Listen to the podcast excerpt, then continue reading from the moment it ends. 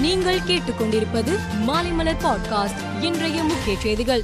விநாயகர் சதுர்த்தியை முன்னிட்டு பிரதிஷ்டை செய்யப்பட்டு வழிபாடு நடத்தப்பட்ட விநாயகர் சிலைகள் இன்று ஊர்வலமாக எடுத்து செல்லப்பட்டு நீர்நிலைகளில் கரைக்கப்படுகின்றன. தமிழகம் முழுவதும் நடைபெற்ற விநாயகர் ஊர்வலத்தில் ஏராளமான சிலைகள் எடுத்து வரப்பட்டன. சென்னையில் ஆறு இடங்களில் விநாயகர் சிலைகள் கரைக்கப்பட்டன. விநாயகர் ஊர்வலத்தை முன்னிட்டு பலத்த பாதுகாப்பு ஏற்பாடுகள் செய்யப்பட்டுள்ளன. தென்னிந்திய மக்கள் பயன்பெறக்கூடிய வகையில் சென்னையில் உச்சநீதிமன்ற கிளையை அமைக்க வேண்டும் என முதலமைச்சர் மு க ஸ்டாலின் கேட்டுக்கொண்டார். நீதி கேட்டு வந்திருக்கும் மக்கள் புரிந்து கொள்ளும் வகையில் உயர்நீதிமன்றத்தில் தமிழ் வழக்காடு மொழியாக வைக்க வேண்டும் என்றும் அவர் வலியுறுத்தினார். பொறியியல் மாணவர் சேர்க்கை கலந்தாய்வு திட்டமிட்டபடி வரும் பத்தாம் தேதி முதல் நடைபெறும் என தொழில்நுட்ப கல்வி இயக்குநரகம் தெரிவித்துள்ளது. மண்ணின் மைந்தர் மற்றும் தமிழக இளைஞர்களுக்கு எல்எல்சியில் வேலைவாய்ப்பு மறுப்பதை கண்டித்து பாமக சார்பில் இன்று நெய்வேலியில் ஆர்ப்பாட்டம் நடந்தது.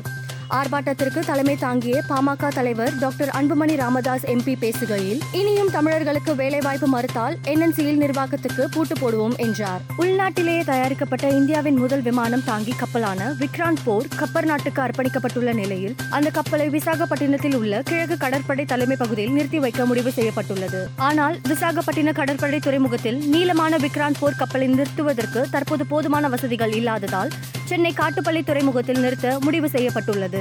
விலைவாசி உயர்வு ஜிஎஸ்டி உயர்வு வேலையில்லா திண்டாட்டம் ஆகியவற்றை கண்டித்து டெல்லி ராம்லீலா மைதானத்தில் காங்கிரஸ் சார்பில் போராட்டம் நடைபெற்றது. இதில் பங்கேற்ற ராகுல் காந்தி பேசும்போது பிரதமர் மோடி ஆட்சிக்கு வந்த பின்னர் வெறுப்பும் பிரிவினைவாதமும் அதிகரித்துள்ளதாக விமர்சித்துள்ளார். காங்கிரசிலிருந்து விலகிய மூத்த தலைவர் குலாம் நபி ஆசாத் ஜம்முவில் இன்று நடைபெற்ற பொதுக்கூட்டத்தில் பங்கேற்றார்.